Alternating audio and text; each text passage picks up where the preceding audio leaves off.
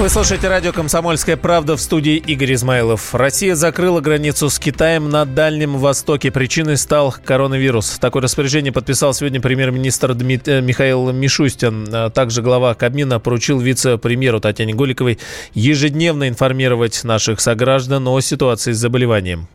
На сегодняшний момент на территории Российской Федерации ни одного случая этого опасного заболевания не зафиксировано. Но, конечно, мы должны сделать все, чтобы защитить наших людей. Главная наша ценность – это здоровье граждан. И здесь попросил бы вас, Татьяна Алексеевна, в ежедневном режиме регулярно информировать общественность о текущей обстановке, о тех мерах, которые принимает правительство, чтобы у людей не было недостатка в информации в первую очередь. И в том числе у тех, кто сегодня возвращается из Китая и проходит все необходимые медицинские, соответственно, процедуры, связанные с контролем за распространением вируса. Также прошу подключиться к информационной работе главу Роспотребнадзора Анну Юрьевну Попову. И сегодня было подписано распоряжение соответствующее. Мы соответствующим образом сегодня проинформируем всех о соответствующих мероприятиях по закрытию границы э, в Дальневосточном регионе и других мерах, которые предприняты были, соответственно, правительством.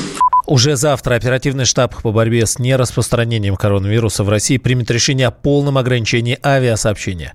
По мнению экспертов, новый китайский вирус может появиться в России уже в середине февраля. В Роспотребнадзоре подчеркнули, что наша страна располагает достаточным количеством средств индивидуальной защиты для населения и есть все необходимые комплексные пункты санитарной и специальной обработки на случай осложнения ситуации.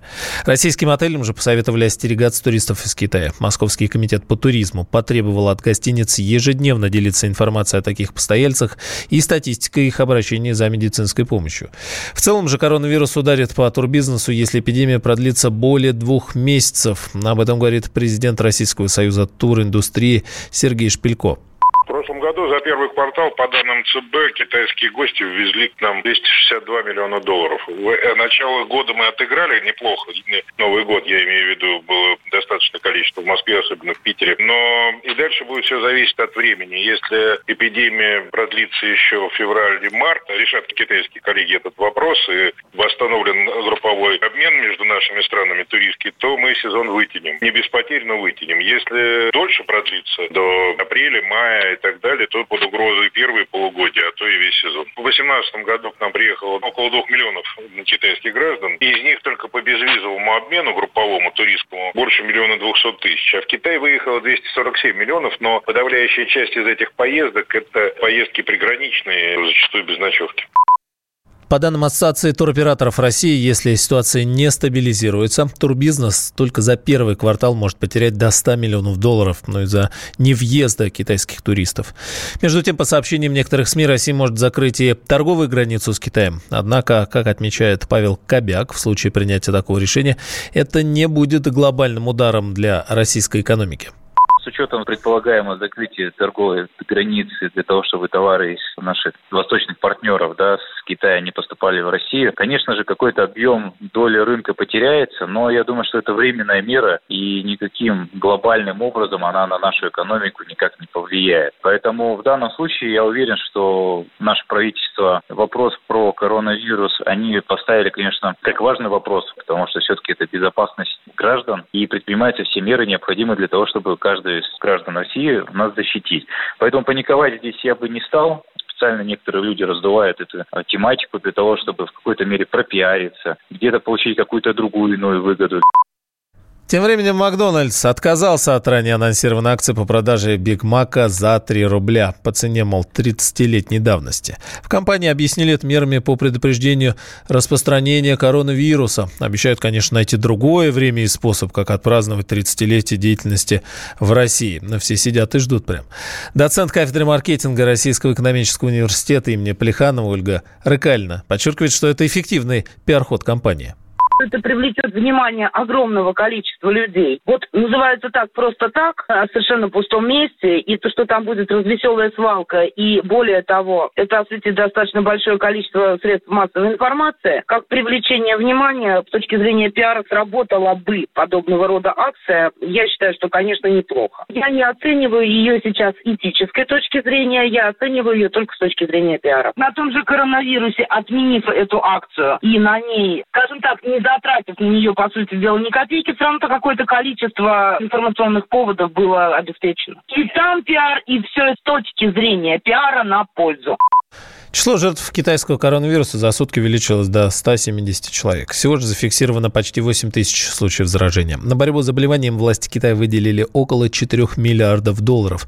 Вирус выявлен еще в 17 странах. Всемирная организация здравоохранения признала вспышку национальной чрезвычайной ситуации, но вот международной пока ее объявлять не стала. В интернете появились новые способы обмана желающих заработать большие деньги, ничего не делая, как часто и бывает. Им предлагают пройти пятиминутный опрос за огромное вознаграждение, компенсацию за утечку персональных данных и даже стопроцентный выигрыш на ставках. О том, почему все это сказки и как сохранить свои деньги, расскажет экономический обозреватель комсомольской правды Евгений Беляков появился такой глобальный опрос, он называется. Он был глобальный опрос 2019, э, явно сейчас появится глобальный опрос 2020. Суть такая, что якобы какие-то бренды э, платят деньги э, за прохождение опросов, ну, якобы они выделили какую-то определенную сумму и вот готовы поделиться с теми, кто значит, ответит на несколько простых вопросов. Ну, грубо говоря, да, что какую марку одежды вы предпочитаете? Раз, два, три, четыре, да, и вы кликаете. В общем, пять таких простеньких вопросов, где можно кликать на обум, вот, вот, и в конце высвечивается, что э, поздравляем, э, ваша компенсация, ваш выигрыш, да, составил там 35 тысяч рублей. Вот, для этого, ну, ну, в общем, введите данные своей карты и так далее. Вот, но э, прежде чем получить эти деньги, нужно оплатить, ну, вы понимаете, комиссию за перевод и так далее. И дальше у мошенников настроена целая рулетка. То есть сначала одну комиссию нужно заплатить, человек заплатил 200 рублей, а потом ему говорят, ой, вы знаете, мы тут забыли, надо еще там трансферную ячейку оплатить, да, вот, и так далее, и так далее. То есть там фантазия очень эм, интересная. В прошлом году количество киберпреступлений составило почти 300 тысяч. Это на две трети больше, чем в 2018. В полиции говорят, что нераскрытыми остаются 98% таких дел, то есть почти все. А около половины из них это вообще тяжкие или особо тяжкие. Самые осведомленные эксперты, самые глубокие инсайды, самые точные прогнозы. Точные прогнозы. Знаем все лучше всех. Ведущие. Неудержимый Мардан и прекрасная Надана Фридрихсон.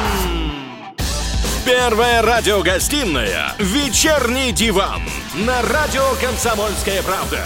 Два часа горячего эфира ежедневно по будням в 6 вечера по Москве.